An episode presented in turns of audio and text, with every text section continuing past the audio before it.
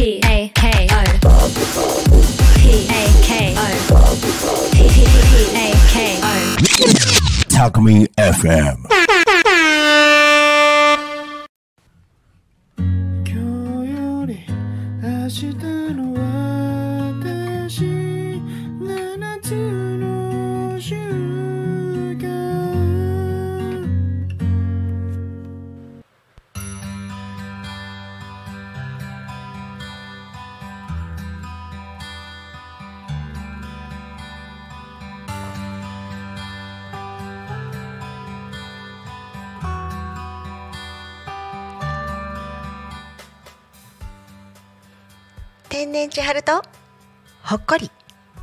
の習慣。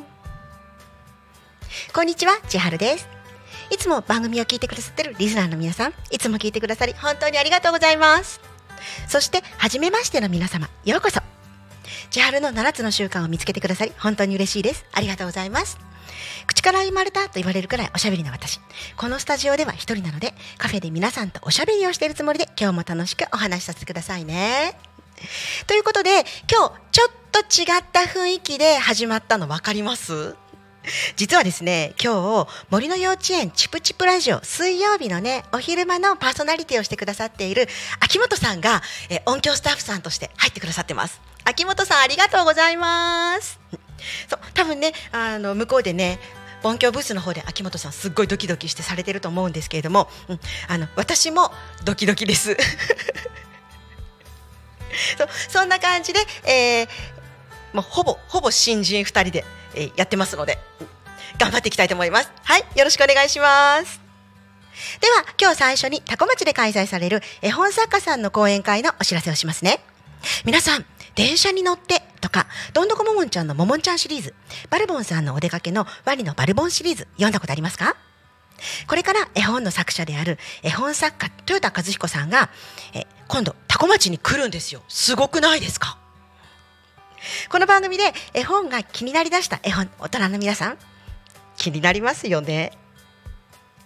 ということで、えー詳細今からお伝えします。絵本とお話の会ぐるんぱ20周年記念。豊田和彦さん講演会。行きつ戻りつ絵本作り。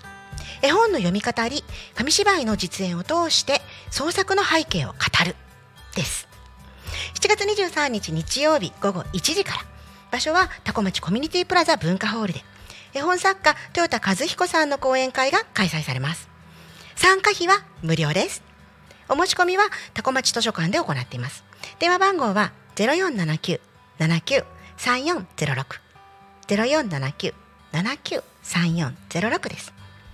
もうね私すっごい気になっててアドバンネットの読書教室は日曜日もやってるんだけれどもこの日はスケジュールを調整して講演会に行こうと思っているの。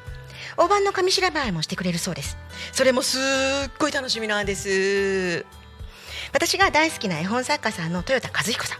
いつもは絵本コーナーでご紹介するんだけど今日は先に豊田和彦さんの紹介をしますね。1947年宮城県生まれ。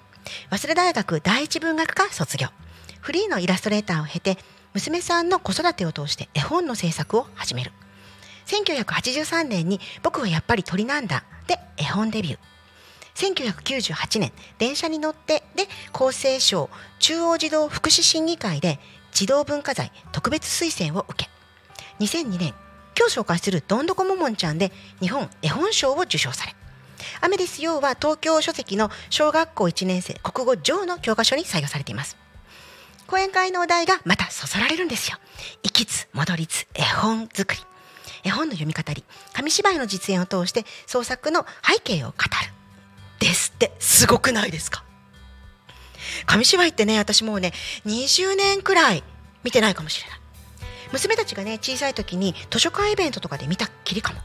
へえすごい懐かしい。それに通常は絵本作家さんの講演会って有料なんですが今回は絵本とお話の会グルンパさんの20周年記念ということで私たちは無料で聞けるんですよ。もうこれ行くしかないですよね。豊田和彦さんは以前講演会で夢見るようにポトンとお話が落ちてくるわけではない。力技でお話のもとを引きずり出してくるのだ。絵本作りはトレーニングである。とおっしゃってました。へえあのふんわりほんわかしたイラストやリズミカルの音の言葉からは全然想像ができないですね。お話のもとを引きずり出すんですか？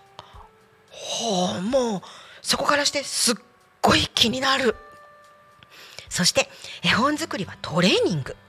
何のトレーニングになるんだろう。もう気になりまくりですよね。そんな今回の講演会は小さなお子さんのためだけではなく大人の方にも向けてお話しくださるそうなのでぜひ皆さんタコ町コミュニティプラザ文化ホールまで足をお運びください。お申し込みはタコ町図書館で行ってます。電話番号0479-793406です。電話してみてください。え7月23日日曜日午後1時からタコ町コミュニティプラザ文化ホールで絵本作家豊田和彦さんの講演会のご紹介でした。では続けて皆さんからのお便りを読ませていただきますね。いつもありがとうございます。匿名希望 A さんからのコメントです。ありがとうございます。先週の私の休日についてコメントくださいました。読みますね。びっくりすることに私誰々のお母さんとか誰々の奥さんって呼ばれたことないです。いつも子供たちからですら名前で呼ばれています。自分の子供もお友達のお母さんのことを名前で呼んでいました。時代ですかね。わあ匿名希望の A さんのコメント読んですっごい素敵な環境で生活されていて羨ましいなと思いました。結婚しても子供産んでも千春って名前で呼んでもらえるのって羨ましいですよね。ましてや自分の子供のお友達から名前呼び。なんて素敵なの。私も娘のお友達から「千春さんって呼ばれたい」ってお願いしてみようかなって思って娘に聞いてみたんですよ。そしたら「今更無理」って答えが返ってきました。これもパラダイムですね。私は私で今の環境で幸せになることを考えるとしましょう。匿名希望の A さんありがとうございました。次のコメントは匿名希望 B さんですね。読みますね。ほっこり7つの習慣気になっていたのですがなかなか時間が取れずやっとこの間初回放送を YouTube で見ました。7つの習慣の音楽素敵ですね。そして誰が聴いても分かりやすい音楽ですね。1時間があっという間で思わず2回分の放送を連続で聞いてしまいました。次回も楽しみにしています。とこんなコメントいただきました。ありがとうございます。いやお忙しいところ時間を作って聞いてくださり本当ありがとうございます。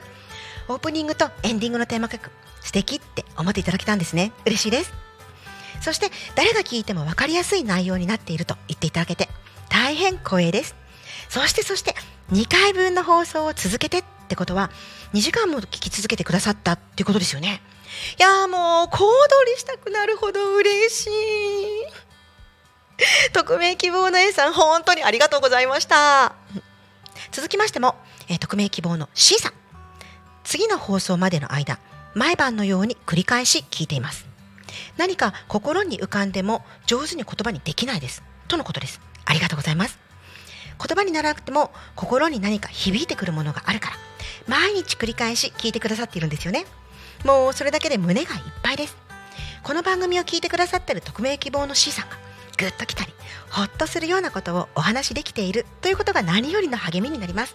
ありがとうございました。皆さん優しいパラダイムだなって。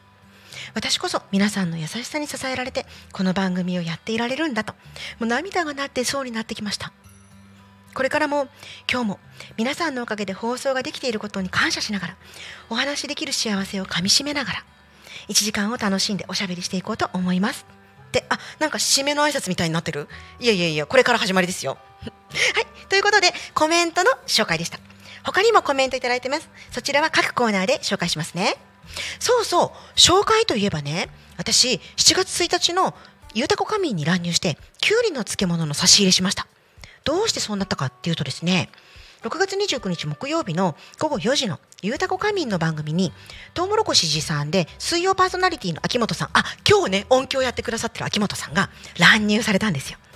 その時タコの美味しいもの紹介これ食べてコーナーっていうのを、まあ、勝手に作っちゃったんですけどね、うん、ゆるーく募集してますって言ってたのでとっても美味しく漬けられたきゅうりの漬物を勝手に7月1日に持っていったというわけなんですよ。そして私のつけたきゅうりをなるちゃんが絶賛してくれて番組内でもねとっても盛り上がったんです。ゆうたこの番組でも材料とか紹介したんですがここでも改めてしっかりと紹介させてくださいね。じゃあ YouTube 見てる方用にサムネイル表示してきます。ちょっとお待ちください。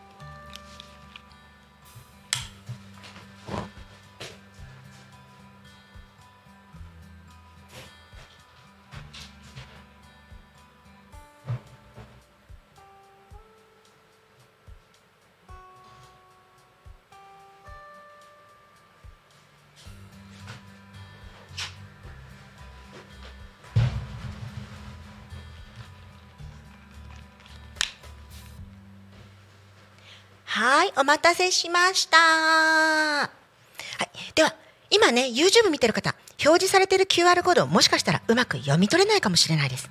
これからお話しする漬物の作り方も含めて、この番組が終わった後、コメント欄に情報を載せておきますね。だから今、慌ててメモとか取らなくて大丈夫ですからね。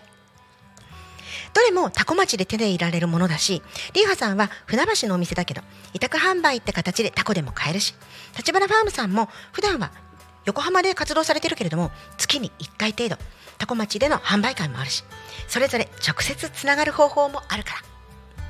作り方気になってる方やリーハさんタコマイライフさん立花ファームさん気になってる方は放送終了後に YouTube のコメント欄ご覧になっていただければと思います。その代わりイメージしてみて。どれだけ簡単で美味しいきゅうりの漬物になったのか想像しながら聞いてもらえると嬉しいな。材料は麹島農園さんのきゅうりリーハさんのトラパーニの塩タコマイライフ萩原農場さんの味噌立花ファームさんの醤油麹です。麹島農園さんは有機栽培でお野菜を作っていらっしゃる農家さん。生協のパルシステムで買えます。もうこの時点で安心安全ですよね。トラパーニの塩はイタリアシチリア島のトラパーニ地方で天日干しによって採取された塩でミネラルがたっぷり入ってるんですって。ペロって舐めても美味しいお酒が進むお塩です。これを扱っているリーハさんはインスタグラムで調べることができます。アルファベットで REEHA と検索すると出てきます。タコマイライフ萩原農場さんはタコ町農家さんです。萩原農場さんの田んぼは谷地が多く山の恵みが溶け込んだ田んぼで育ったこだわりのタコ米で作られた味噌が萩原さんのお味噌です。原材料のお米の生産者がわかるってこんな安心なことないですよね。現在は道の駅タコで販売されていますがこれからホームページにも掲載される予定だそうです。ひらがなでタコマイライフと検索してみてください。立花ファームさんもタコ米農家さんです。農薬に頼らず植物と土の本来の持つ力を引き出し自然に負荷をかけることない有機栽培でタコ米を育てていらっしゃいます。そんな立花ファームさんのお米で作られた醤油麹。生産者の顔が見えるって本当に安心ですよね。この醤油麹は立花ファームさんが定期的に開催されているタコ立花カフェでお買い求めいただけます。いつ開催されるかはインスタグラムにて確認してくださいね。ひらがなで立花ファームと検索すると出てきますよ。この材料でなるちゃん絶賛のぬか漬け風のきゅうりの漬物ができます。作り方もとっても簡単です。きゅうり5本程度洗ったら1本のまま塩をこうすりつけてしんなりするまで置いておきます。その間に無糖のヨーグルトに味噌と醤油麹を入れて混ぜます。量は目分量なんですが私はヨーグルト1パックに、えーカレースプーン2杯のお味噌とティースプーン1杯程度の醤油麹。これくらいです。舐めてお味噌の風味のあるヨーグルトになってたら OK です。しんなりしたきゅうりを切ってジップロックにさっきのヨーグルトと一緒に入れて浸かるのを待ちます。浅漬け風なら半日くらい。漬ける時間が長くなるとぬか漬け風や古漬け風になります。7月1日になるちゃんが食べたのは漬けて2日目のでした。味見しながらお好みで食べてみてください。私はね味見しててねなくなっちゃうパターンです。ということで麹島農園さんのきゅうりリーハさんの塩タコマイライフ萩原農場さんの味噌立花ファームさんの醤油麹を使ったぬか漬け風きゅうりの漬物のご紹介でした。やってみようと思ってらっしゃる方食べてみての感想教えてもらえると嬉しいです。では今日も20分タイマーをかけて水分補給ともぐもぐタイムしながらこんな内容でおしゃべりしていこうと思っています。千春の週末ダイナーの習慣歯を研ぐ活動日記。絵本が教えてくれる7つの習慣今日は7月23日にタコ町コミュニティプラザ文化ホールで開催される豊田和彦さんの絵本を紹介します。メイン天然千春とほっこり7つの習慣。今日は第一の習慣の自立についてお話ししていきます。時間は1時40分頃になる予定です。メインの7つの習慣だけ聞きたいという方いらっしゃると思うのでメインの天然千春とほっこり7つの習慣のコーナーは毎回なるべく同じ時間に放送が始まるようにしようと思っています。ライブで聞かれているリスナーさんは午後の一仕事を先に済ませてもらっても大丈夫なように。YouTube やアーカイブ配信で聞かれている方はそこまで飛ばして配信開始から3 4 0分の頃から見てもらえればいいようにと思っています。ゲストさんがいらっしゃるときは時間がずれることもあるかもしれないけどなるべく頑張っていきたいと思いますのでよろしくお願いします。今日も最後までお楽しみいただけるようそして私も楽しんでお話しします。では本編始まり始まり。続いては千春の週末第7の習慣ハートグ活動日記です。皆さん想像してみてください。夢や目標が見つかった時に今の自分のままでその夢や目標は叶えられると思いますか？夢や目標が見つかった時にそれらを叶えられる自分でいるためにはどうしたらいいと思いますか？そこで必要になってくるのが第7の習慣です。これを書いたコビー博士はこう言ってます。人生に立ち向かう時何か貢献しようとする時に使える道具は自分自身しかない。これから先もずっとなりたい自分であり続けるためにあなた自身という武器をメンテナンスする時間が第7の習慣だと。コビー博士はこう言ってます。そして自分自身のメンテナンスはバランスよく磨く必要もあるとも。だから自分自身の切れ味を良くするためにも第7の習慣でいう4つの習慣をバランスよく磨きましょうともコビー博士は言っています。その4つの分野とは1健康でいられるための肉体的側面。2夢を叶えるための知恵となる。知的側面。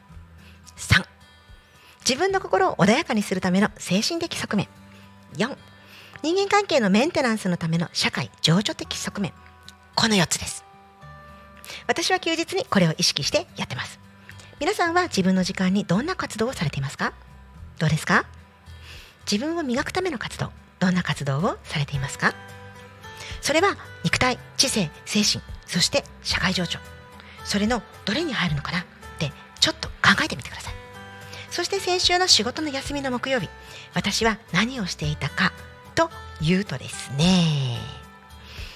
第7の習慣4つの分野肉体と知性と精神とそして社会情緒の社会情緒を意識して計画的に動いた休日でした。この放送が始まってから1ヶ月を振り返ってみてやっぱり社会情緒ができてないなって思いました。社会情緒って人間関係のメンテナンスっていうふうに言われてるんです。それって何？っていうところで解約版の7つの習慣の本の中では週末の教室教会のミサに行くとか教会の奉仕活動をすることで簡単に社会情緒は磨けるよって書いてあるんだけれども私は無宗教なんで教会に行くって言ったらクリスマスの日とかそういう時にちょっとこうねイルミネーションが綺麗な教会見に行くとかっていうそういうイメージでしか教会との関わりがなくて。私は7つの習慣の本の中に書かれているような社会情緒をして自分を磨くのは難しいなって思ってしまいます。だからこそ私の生活の中で私ができる人間関係メンテナンスって何だろうって考えてこの間の休みの日はそこを意識した休日でした。7つの習慣の本の中では他にも疎遠になっている友人にメールや手紙を書くということが例が書いてあります。皆さんは何でもない日に親戚の人たちとかのところに挨拶に行ってコミュニケーションを取るっていうのしますか？私はうーんって思いながらやんなそうな気がするんだよね。こんなこと言っちゃいけないのかもしれないんだけど親戚関係ちょっととねめんどくさいとかって思っちゃうしあ親戚の人聞いてるからやばいやばいやばいやばい。聞いてたらごめんなさい。大丈夫。お盆はちゃんとやりますから。で4つの分野のうち肉体精神知性は意識しなくても意外とできてるので4つの分野のバランスを取ろうと思ったらやっぱり社会情緒をどう自分の中に取り入れていくかっていうところが肝になってくるのかなって私は思っているんですね。7つの習慣には私たちが生活の中で感じる嬉しいとか悲しいとか怒り怒ったといった感情は大抵の場合他人との関係の中で生まれているものが原因だと書かれています。さっきのコメントの紹介もそうなんだけれども私は嬉しいなとかよし頑張ろうっていう感情が動く時ってやっぱり誰かに喜んでもらった時だと思うんですよ。だからそういう感情とか心に栄養を与える一番の方法は自分自身と周囲との関係に栄養を与えることだなって思ってます。そういうことはね意識しないとなかなか難しいと思うんだけれどもお休みの日だからこそやりたいなって思って先週の日曜日はそれをちょっと心がけて計画してみました。今日の私の社会情緒を充実させるミッションは3つ。お話ししながら皆さんにシェアしていきますね。はいちょうどここでタイミングよく20分です。じゃあ水分補給もぐもぐタイムさせてもらいます。最近暑いですよね。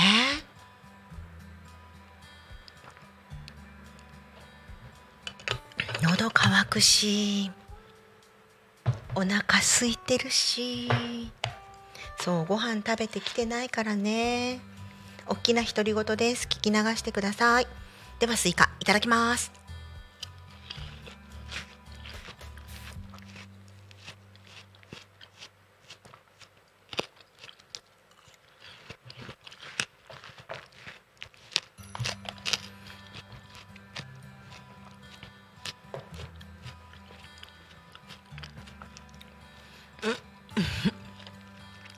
このスイカ種が多い。私スイカ種も食べる派なんで。ちょっと待ってね。種がね。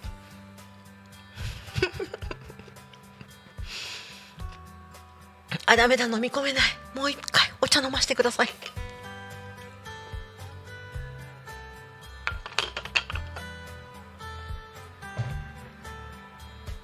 オッケーはいありがとうございました。では、えーミッション3つね。シェアしていきますね。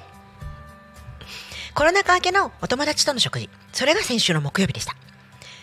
待ち合わせは私の職場アドバンネットです。ランチ時間の少し前に友達が来てそこから一緒に向かったのは最近の私のお気に入り暮らしの間さんです。暮らしの間さんのランチは日替わりで1日、えーあ今日一番美味しく食べられるものを作ってくれています。一般的なレストランのようにメニューは見ながらハンバーグとかチキンカツとかパスタとか選ぶことはしないんだけれどその日に何が出るかな？何が出るかな？みたいな感じなのがとっても楽しみなんです。いつもオープンと同時にインスタのストーリーにメニュー上げてくださってるけど私はあえて見ないでいくようにしています。ただ今回は一つだけ前もって暮らしのまさんにお願いしたことがあったそれはお魚食べたいなーって言ってみました。できるかできないかわからないけれども私がお魚食べたい気分なんだっていうのを暮らしのまさんに伝えることが私の社会情緒を磨く1個目のミッションでした。暮らしのまさんは快く OK してくださったんです。なのでこの間の木曜日はお魚食べられるってルンルンしながらいつもよりスピーディーにサクサクと家事をこなしました。家事って意外と重労働じゃないですか。だから早起きしてお掃除やお洗濯を一生懸命やっただけで4つの分野の肉体が磨かれたことにもなります。私がリラックスにして楽しみになって鼻歌を歌いながら準備しているので精神も磨けているそんな感じですね。でお友達がアドバンネットに来ました。2人で暮らしのまさに向かってお願いしてあったお魚のお任せランチを頼んでお料理を待っている間食べながら食べ終わった後も終始楽しくおしゃべりをしました。社会情緒的側面とは人間と関わっていきコミュニケーションを怠らないこと。なので暮らしのまさんに行って彼女と楽しくお話をするのこの時点で社会情緒を磨いていることにはなるんだけれどもただ楽しく自分の喋りたいことを喋るのではなくこのおしゃべりによって彼女が良かった楽しかったためになったって思ってもらえるようなことがお話の中に盛り込めたらいいなと思いながら彼女とのお話しゃべりを始めました。そしたらね彼女がねちょっと相談があるんだけど話聞いてほしいなってそんな風に言ってきたの。私がそうしたいと思っていた。そしたら彼女から相談があるって言ってくれた。もうね私喜んで早速コーチングスイッチ入れて彼女のお話を傾聴する。という行動に入りました。彼女の相談内容がたまたま私にも経験があることだったのでそして過去に調べたりいろんな人から教わったりというようなことがあったので彼女の話を聞いた後に私の経験を少しお話しして私はこんなだったよって伝えてみました。彼女は私がそんな経験を同じような経験をね過去にしていたことを全く知らなかったのでまず驚いていたんだけれども私の話を聞きながらなるほどそうなんだ。へえじゃあ私もやってみようかな。ってそんな感じで私の話を聞いてくれました。相談があると話し始めた時には途方に暮れていた感じの彼女が次にやることが見つかったみたい。彼女のためになる話ができたんだなって私もとっても嬉しかったです。これ社会情緒の2個目のミッションもできてまた社会情緒が見かけたと自分なり満足できたランチでした。またまたいつものようにご飯を食べた後もゆっくりと過ごさせてもらってリラックスができたので私の精神も磨けたリフレッシュタイムでした。さらにさらに食事の後ランチ時間が終わって他のお客様たちが帰って私たちだけになったタイミングで彼女と暮らしの間さんの横尾さんをつなぐようにお話も広げられました。食事が終わって帰りの車の中で彼女がこんな風に言ってくれました。私が普通にご飯を食べに来たら多分ただご飯を食べて帰るだけだったと思う。なのに横尾さんたちとも知り合うことができて次に彼女と来る時の楽しみができた。あごめんなさい。彼女じゃなかった。彼女は彼女ね。彼女が家族と来る時ね。はちょっとはしょりすぎました。彼女が家族と来る時の楽しみができた。とそんな風に言ってもらえたんです。これで社会情緒本日3つ目のミッションもできました。暮らしの間さんで提供されているお食事は自家製無農薬野菜と発酵調味料を使ったランチなんです。地産地消で生産者の顔が見える。安心安全の美味しいランチ。このご飯を食べた。これはもう第7の習慣。4つの分野の中の肉体を磨いたことにもなりますね。暮らしの間さんありがとうございました。ごちそうさまでした。私の休日計画が着々と進んでいるの分かりますか？ここまでの私は朝肉体を磨いてそして昼間社会情緒と精神と肉体を磨いて私の中では社会情緒を意識して行動しているのですが肉体も精神も同時に磨けていますよね。ということで、えーこの前の、えー週がだらけて何もしたくない私を許す週だったのでこの休みは、えー第7の習慣歯をとしっかりと研ぐというのを意識して動いたお休みでしたが思ってる以上に収穫があってとても充実した週末となりました。今回の私の週末第7の習慣歯を研ぐ活動。自分に磨きをかけるための4つの分野肉体知性精神それから社会情緒の4つの部分を磨けました。え第7の習慣のことを自分のために自分にいいことをしましょうって感じになっちゃったら自分なりに思いつつくままにやっていたら肉体と精神だけになっちゃってたりしても気づかないかもしれないけど。だけど肉体知性精神それと社会情緒というこの4つの分野のことを知っていることでバランスよく磨くことに意識を向けられて自分という武器を磨く上でバランスが悪いところを自分で見つけ出してそこに意識して歯を研ぐことで自分自身がピカピカの何でも切れる高性能になれて自分のやりたいことが見つかった時夢を叶えたいと思った時にやりたいことができる自分になっている。夢を叶えられる自分になっているよってこととつながってくるんですよ。ちょっと意識するだけでバランスよくなるからスローガン的に覚えておくといいですよ。肉体知性精神そして社会情緒。肉体知性精神そして社会情緒です。ということで千春の第7の習慣歯を研ぐ活動日記でした。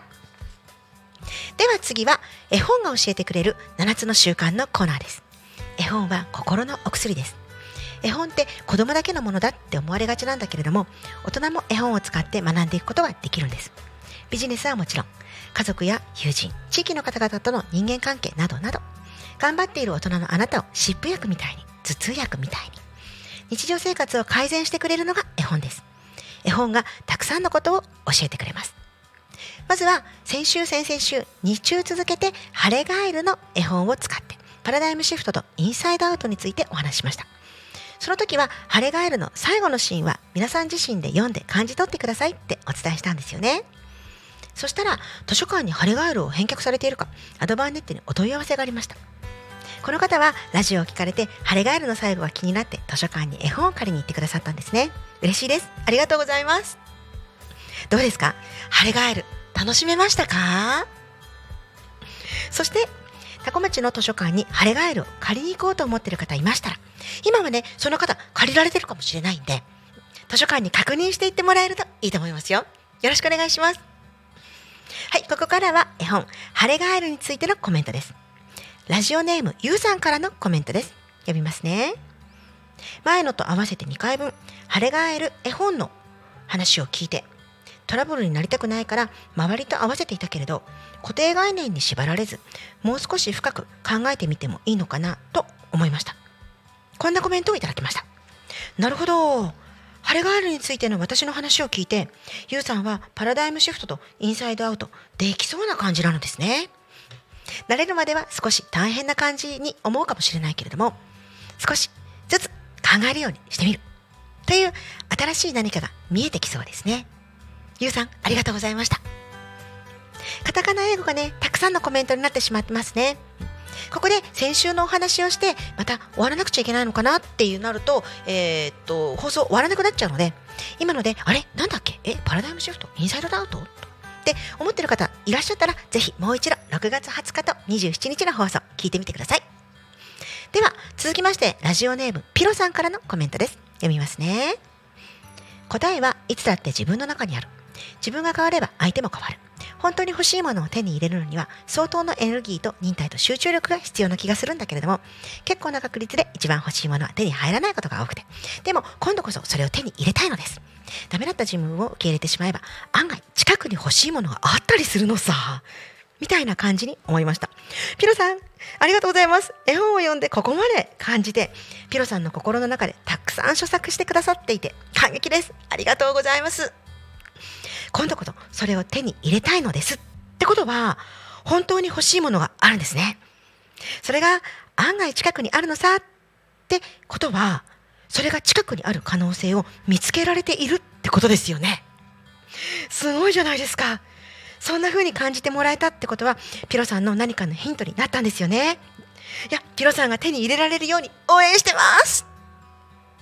コメントくださった？皆さん絵本から何かを感じてくださったみたいで嬉しいです。感じ方は人それぞれです。それがパラダイムです。自分のパラダイムのには間違いはないんです。皆さんがそう感じたのならそれが正解です。ハレガエルの絵本の内容も私の受けたイメージと違っていて当たり前なんです。もし同じだったらそんな偶然を楽しんでもらえたらと思います。ゆうさん、ピロさん、感想を聞かせてくださってありがとうございました。ではお待たせしました。今日の絵本はもちろん豊田和彦さんの絵本です。タイトルはどんどこももんちゃん。今月は豊田和彦さんの絵本を3冊紹介する予定です。え今日の絵本は7月23日に多古町コミュニティプラザ文化ホールで開催されている豊田和彦さんの絵本の中で私が一番大切なあ一番好きな大切だけどね。そう。一番好きな絵本「どんどこももんちゃん」という絵本です、では絵本のサムネイルを、えー YouTube の方用に出してきますね。ラジオ聴いてる方少しお待ちください。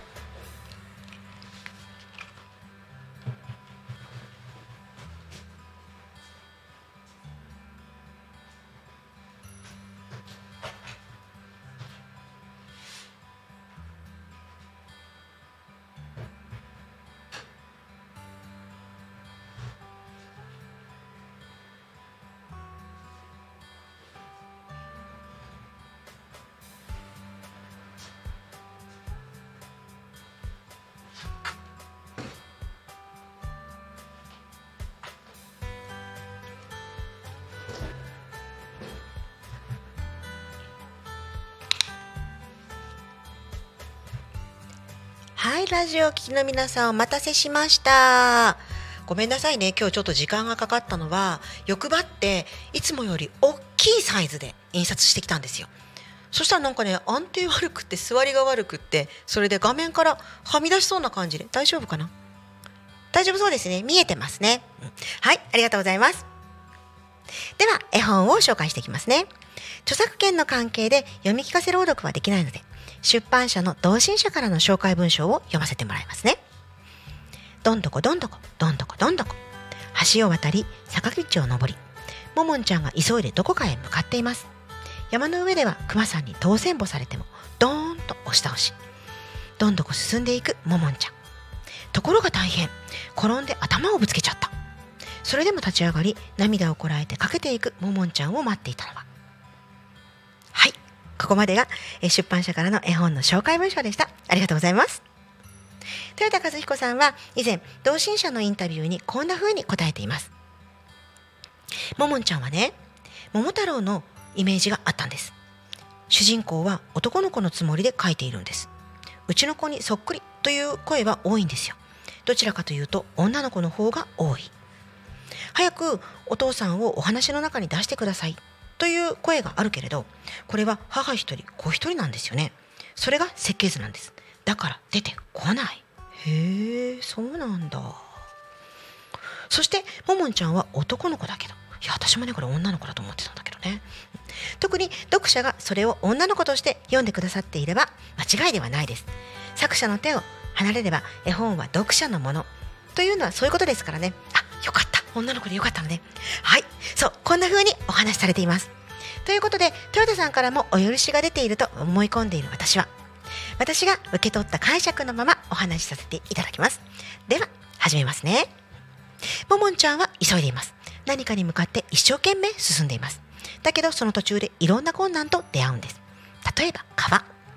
川を渡る橋怖いですよね。落ちたら死んじゃうかもしれない。すっごい恐怖です。その橋を渡らなければいけない。意を決して渡る。そんなこと私たちもありますよね。その次山を登る。先が見えないんです。山どこまでが頂上かもわからない。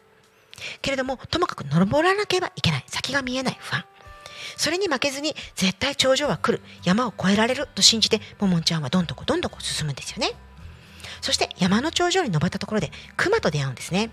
ももんちゃん当選簿されます。赤ちゃんに対しての熊です。とっても大きなものですよね。普通勝てるとは思えないですよね。諦めて戻るとか逃げるとか。そんなことを考えてしまいそうになる場面においてもももんちゃんは果敢に熊に挑んで倒して押し倒して勝つんですよ。奇跡ですね。無理できないと思われたことも克服してそして最後転んで頭をぶつけて痛い思いをしてしまうんですよね。ももんちゃんはおむつをつけているような赤ちゃんです。いやもうこれはくじける最大の原因になりそうな気しませんか？ねえ。涙を流しながらもでもももんちゃんは諦めずにどんどこどんどこ前に進もうとしています。さあももんちゃんはどこに向かっているのでしょうか？とっても気になりますよね。これってそこに行ったら絶対安全絶対大丈夫安心できるってエネルギーが満タンになる。そう思えるところそしてどんな時間かかってもどんなに大変な思いをしていても絶対自分がたどり着くと信じて待っていてくれている。そういう確信があるからももんちゃんはどんなに大変でもどんどこどんどこ進むことができたんですよね。さあそんな話なんですよね。では私たちの日常でもちょっと振り返って考えてみましょうか。川を渡る。例えば崖の川だったりとかしたらどうしますか？高所恐怖症の人なんかもう怖くて足がすくみますよね。そこまで高いじゃなかったとしてもこの川がゴーゴーと音を立てて流れていてとても深そう。流れが速そう。やはりそんな川だとしたらちょっと渡るのに勇気いりませんか？ね。例えばその橋が車で渡れるような頑丈で広い安定した橋であったなら安心するかもしれないんだけどももんちゃんが渡ってる橋はそんなんじゃないんです。板をね渡してあるみたいな。とっても簡単なものです。揺れるかもしれないし一足ごとにギーギーって音がするかもしれない。ミシミシミシってなるかもしれない。橋の幅も一人が通れる程度の幅だったとしたら不安ですよね。ももんちゃんはハイハイをしながら渡っていくんです。どうですか？皆さんそんな橋渡る勇気ありますか？考え方として渡らなければいけない。って考えるのと橋の向こうに安心が待っている幸せが待っているほっとするものが待っている。そう考えるのとではどっちが渡れそうな気がしますか？ねばならないというやらなければいけないことをこなさなければいけない。そう考えるより渡った先に楽しいことがあると思えた方が渡れそうな気がしますよね。ももんちゃんもそうやって川を渡ったんだと私は思いました。山もそうです。頂上が見えない。どこまで登ったら長部長なのかもわからない。そんな山登りたくないですよね。やらなければいけないことにするのか。ここはもももんちゃんは違ったんですよね。山を越えたら幸せが待っている。安心が待っている。そう思った頃こそ頑張れたんですね。熊が出てきた。これはねちょっとね解釈の仕方が違うような気がするんです。赤ちゃんと熊どうですか？サイズ感かなり違いますよね。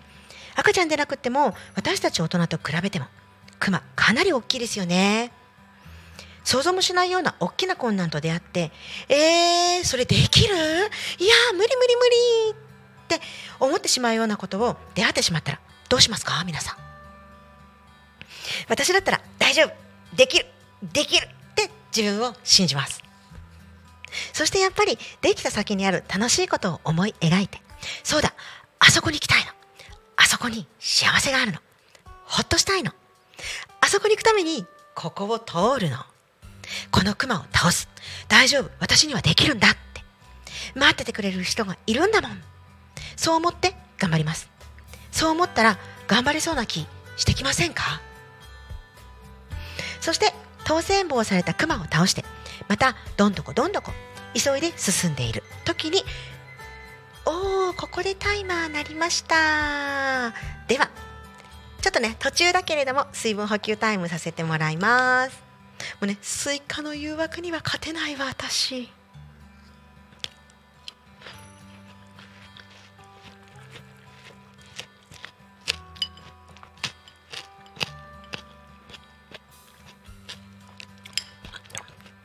種多いよ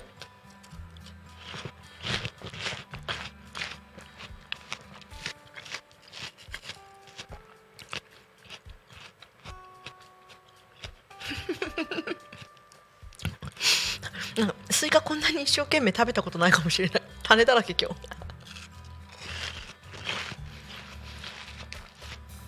うん。完食完食。やった最後の一個食べさせてください。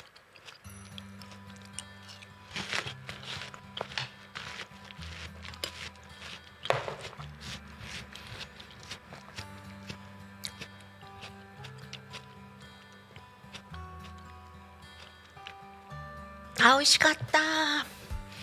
うんなんか残ってるな。ちょっとお茶も飲ませてね。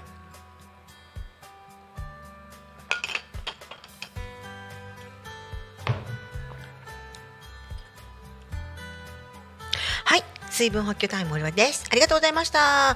えーっとどこまで話したんだっけ？うんとねなんだっけ？頑張れそうな気がする。あくまさんだっけ？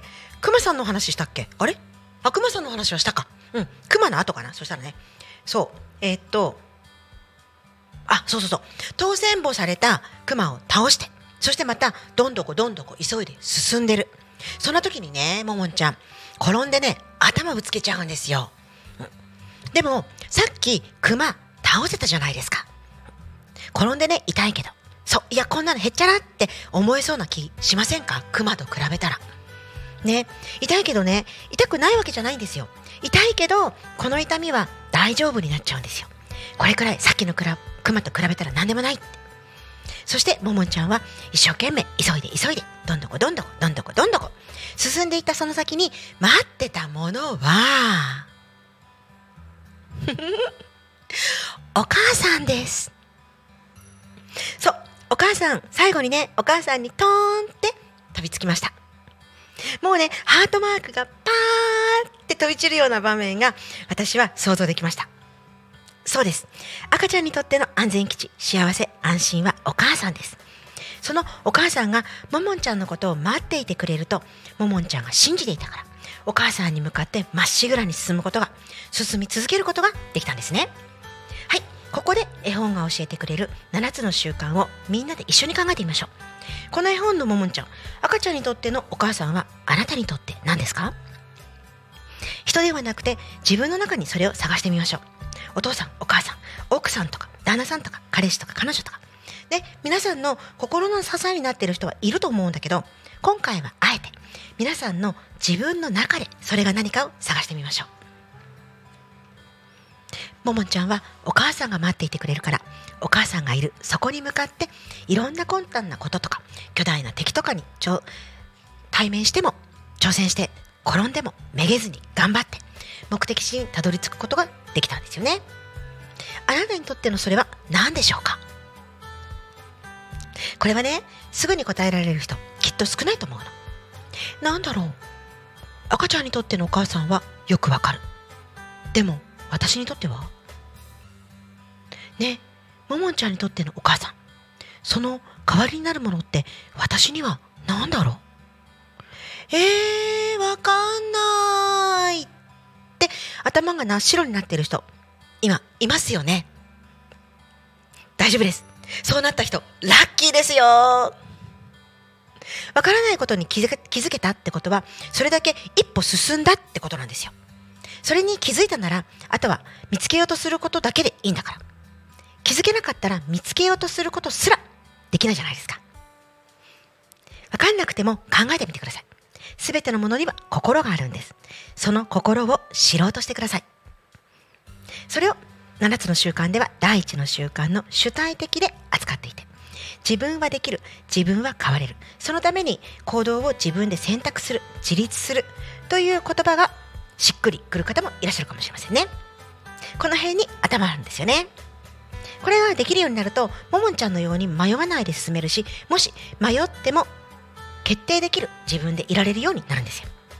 詳しくは次のほっこり7つの習慣のコーナーでお話ししたいと思ってるんだけど今日ちょっとね時間がね足らなくなってしまいそうな感じする。45分だもんね。やばい。急ぎます。はい。今回のどんどこももんちゃんの絵本から私が受け取ったメッセージは何か困難に立ち向かわなければいけなくなった時もしくは不安がよぎった時しなければならないそういう気持ちで自分を奮い立たせるのではなくその先の楽しいことであったり安心できることなどそういったことを想像してそして自分でできるんだと。あ大丈夫なんだと自分を信じきって行動を起こしてそしてたどり着くまでやめない。そういったメッセージを受け取ることができました。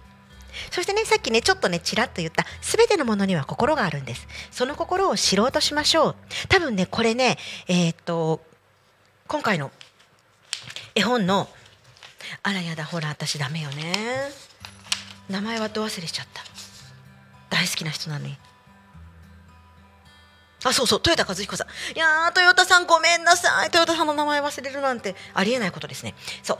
そう、このね、豊田和彦さんも多分全てのものには心があるって思っているから、絵本の中にね、スイカさんが喋ったりとか、バナナさんが喋ったりとか、そう、あとお風呂が動き出したりとかしてるんですよ。うん、そうこの辺のところもねあの心があるんだっていうところ第一の習慣と多分かぶってくるんだろうなって私は思っていますはいありがとうございますあくまでもこれはコーチングや7つの習慣を学んだ私の解釈ですので。もしこんな絵本をこの絵本をね知っていて違う思いを描いたよとかいやこんな絵本もあるよ読んでみてみてなどぜひコメントで教えてください。コメントや応援メッセージは Twitter、メール、ファックスの3種類で募集しています。ツイッターの場合は、ハッシュタグタコミン、シャープの後、ひらがなでタコミンとつけてつぶやいてください。メールの方は、fm アットマーク、.com、fm アットマーク、タコミン .com、タコミンの子は C です。こちらでお待ちしてます。ファックスでお送りいただく方は、0479 74 7573、0479 74 7573までコメントをお送りください。はい。えー、時刻は1時40分、だいぶ過ぎてしまいましたね。ごめんなさい。今日は大好きな絵本だったので、私喋りすぎました。ここからはメインの天然千春とほっこり7つの習慣のコーナーです。7つの習慣が気になっている方は、今日は40分頃だと、がっつり絵本の話してますね。ごめんなさい。本当にごめんなさい。残り少ない時間ですが、できるだけお話しさせていただきます。まずはこのコーナーに届いたコメントから紹介します。YouTube に届いたルナさんからのコメントです。ルナさん、いつもありがとうございます。読みますね。自分の意識を変えると人も変わるのはなぜか。そこをもっと知りたいです。そして、先週の A さん、B さん、めんどくさいって言ってごめんなさいね。はい、ルナさん、コメントありがとうございます。自分が変わると人が変わるメカニズムですね。これから順番にお話ししていく予定です。楽しみに待っててくださいね。そして、めんどくさいって気にしないでください。そう感じさせるように私が仕向けているんです。実は。ですので、ルナさんがめんどくさいって思ってしまったのではなく、私に思わされたので、気にしなくて大丈夫ですよ。ルナさんみたいに、ここ知りたいです。なんてリクエストしてもらえると、私はかなり喜びます。そして、いつも以上に張り切って喋ります。ぜひぜひ、コメントでお知らせくださいね。ルナさんからのコメントでした。ルナさん、毎週ありがとうございます。では、ほっこり7つの習慣のコーナー始めます。皆さん、お耳の準備はいいですか？冒頭でもお話ししたように、今月は豊田先生の絵本でお話を進めていこうかと思っているんです。以前、豊田先生が書かれているすべての絵本においてテーマがしているのが自立だっていうふうにおっしゃっていたと聞いたことがあります。なので、この機会にほっこり7つの習慣もテーマにしていこうと思います。来週、再来週も自立について扱っていく予定です。これは7つの習慣では第一の習慣、主体的になるの中に書かれています。実は主体的になるってなかなか一筋縄ではいかないんですよ。分かっているんだけど、頭、左の方ね、左脳では分かっているんだけれども、右脳、右の脳で行動としてはね、スッと変化を起こすってことってなかなかできない。難しいところなのね。1回では伝えきれない部分なので、3回やってもね、この第一の習慣、完了みたいな感じにはならないかもしれないって、私ね、ちょっと思ってしまってるの。それでも、皆さんの生活の中で、実践に落とし込みやすいものを、絵本と絡めながら紹介して、少しでも理解を進めていただけるようなお話ができればいいかなと思ってます。でも、時間が足らない。大変。50分だ。急がなくちゃ。ももんちゃんと一緒だ。では、えー主体的である自立している状態とそうでない状態をももんちゃんの行動で比較していきたいと思いますあでもねその前にね7つの習慣での言い方これお伝えしとかないとちょっと分かんなくなっちゃうんでねお伝えしますねえ7つの習慣でいう自立している状態のことを主体的と言います。その反対の自立できていない状態のことを反応的と言います。そしてそれが起きる出来事のことを刺激という言い方をします。自立しているのを主体的。その反対で自立できていないのを反応的。それが起きる出来事を刺激。ね。そんな出来事刺激と反応の間に考えるスペースを作る。この考えるスペースを作るためのものが一時停止ボタン。この一時停止ボタンが私のたちの心の中にある。そういう設定です。あ皆さん今これね分からなくても大丈夫ですよ。大丈夫です。とりあえず聞いてくださいね。でね、つい反応しちゃうこと、思わず感情で動くことってあるじゃないですか。私、この言い方あんまり好きじゃないんだけれども、女性は子宮で物を考えるとかって言うじゃないですか。だけど、そういう風になっちゃうことをいけないこととして唱えるのではなくて、心の一時停止ボタンを押して考えるスペースを作ることで巻き戻しができるよっていう、やり直しができるよってことなんですよ。そういう観点で見ると、ももんちゃんは完全に主体的な人。第一の習慣をクリアしている人なんですよね。赤ちゃんなんだけど。皆さんがももんちゃんだったらどう感じるか。を比較しながらね、一回味わってもらおうと思ったんですが、時間がないのでごめんなさい。軽く説明していきます。はい。えー絵本のところを聞いてない方は、後で聞き直してください。ごめんなさい。お話の内容を知っている体で説明します。え橋の場面で橋を渡るの怖いよねっていう。怖いという刺激に対する反応をするんじゃなくって、そこでちゃんと一時停止ボタンを押して、でもこの橋の向こうにママがいる。ここを渡らないとママのところにたどり着かないから、よし、頑張っていこうって、ももんちゃんは行動を選択したんです。ももんちゃんは心の中で行くのをやめたい？ママに会いたい？どっち？よし、ママに会いたいから怖いけど、やるって感じですね。熊と出会う場面では、ももんちゃん、熊に当選簿されます。赤ちゃんに対しての熊です。とてつもなく大きな困難ですよね。普通これ超えられるとは思えないですよね。ももんちゃんは心の中で諦めて戻るとか逃げるとかそんなこともやっぱり頭に浮かんだんじゃないかなって。でもももんちゃんはママに会うためにクマを倒すと決めたんですね。簡単ではないと思うんです。1回や2回では達成しない。でもももんちゃんは諦めずに続けた。押し続けた。倒そうとした。そして最後には押し倒して勝つんです。これも途中でもういいんじゃない？ここまでやってから諦めようよって心の声がしたんじゃないかなって私は想像するんです。できるまでやり続ければ失敗はないですからね。主体的そのものですね。あーごめんなさいもう時間がギリギリなので皆さんにえ宿題を出しますはい来週の月曜日にやってほしい課題です来週の月曜日にこの1週間を振り返って頭にきてイラッとしたりカチンときたり落ち込んだりっていう瞬間的に気持ちが大きく動いたネガティブな出来事を思い出してください。もし思い当たらない方は過去の出来事を思い出してもらっても OK です。では課題1それはどんな出来事ですか？どんな気持ちになりましたか？課題2その時あなたはどういう反応をしてましたか？今改めてその出来事とあなたの反応の間に選択する隙間を自分でギュッて作って自分が幸せになる方向に別の選択ができるとしたら何ができそうですか？月曜日の夜に振り返りをしてください。もう一回言おうか課題。ね一回言っただけじゃね忘れちゃうよね。もう一回言います。えネガティブな出来事ですよね。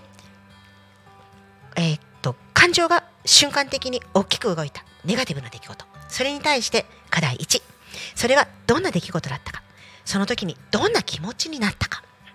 課題2その時あなたはどんな反応をしたのか。ではその3その反応ではない反応で、えー自分が幸せになる。そういう選択がもう一度やり直してできるとしたら何ができそうか。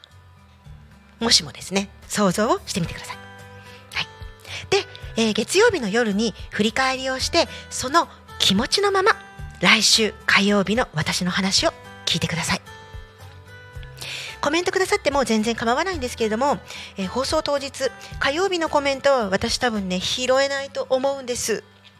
そうルナさんごめんなさいもしかしたらねコメントくださるかもしれないですけどね今まで皆勤賞なんでルナさん そう。なんですけど多分拾えないと思うのでえそこも踏まえて、え来週、え第一の習慣主体的であるのお話の続きをしようと思っています。はい。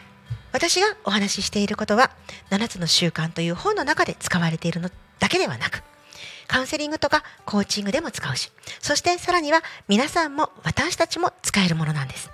そんな専門用語7つの習慣をやらないと使わないもんでしょって思われちゃったらすっごい損しちゃうから。パラダイムシフトとかインサイドアウトとか刺激と反応の間の一時停止ボタンとか。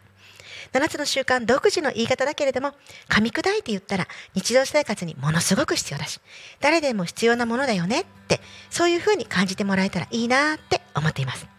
コーチングとか7つの習慣が気になる方は何回でも聞いてみてください。自分の心が変わると私の話の響き方が違ってきますよ。コメントもお待ちしております。タコミ FM は放送した番組のすべて聞き逃し配信という形でいつでもどこでも聞けます。YouTube や各種ポッドキャスト Apple、Spotify、Amazon Music、スタンド FM で聞けますのでそちらでもお楽しみいただけます。今日もタコミ FM を皆さんのお耳のお供にしていただければ嬉しいです。拙い私のお話を最後まで聞いてくださり本当にありがとうございました。では皆様今日も一日ほっこりとお過ごしください。お相手は千春でした。また来週。ごきげんよう。今日より明日の私7つの習慣ありがとうございました